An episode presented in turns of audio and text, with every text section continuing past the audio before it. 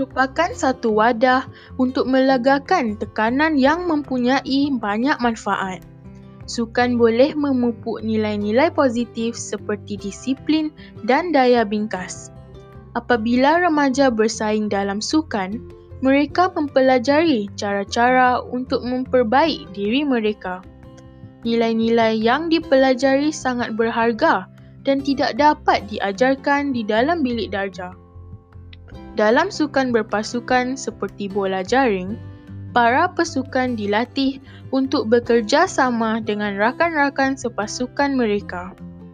Antara kemahiran lain yang dipelajari termasuk kemahiran berkomunikasi dan menggunakan strategi dalam perlawanan bola jaring mereka. Kemahiran yang dipelajari semasa latihan juga dapat diaplikasi dalam hidup mereka.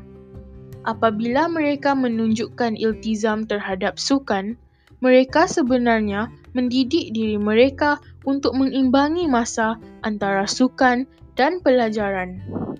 Pesukan seperti ini biasanya menunjukkan tahap keupayaan yang tinggi kerana pada usia yang muda, keseimbangan masa merupakan satu cabaran. Rakan-rakan sebaya mereka mungkin masih mencari-cari keutamaan dalam kehidupan masing-masing. Malah, ada yang tidak pasti apa yang digemari mereka. Sukan juga dapat menyedarkan seseorang akan potensi mereka tanpa mengira usia. Semakin ramai orang dewasa yang tampil ke hadapan untuk bergiat dalam sukan. Dengan bersukan, mereka bukan sahaja dapat mengamalkan gaya hidup yang sihat, malah mereka menjadi lebih kuat dari segi mental. Kita sering kali mencabar diri sendiri ketika bersukan. Misalnya, kita cuba berlari dengan lebih pantas atau bersenam buat masa yang lebih lama.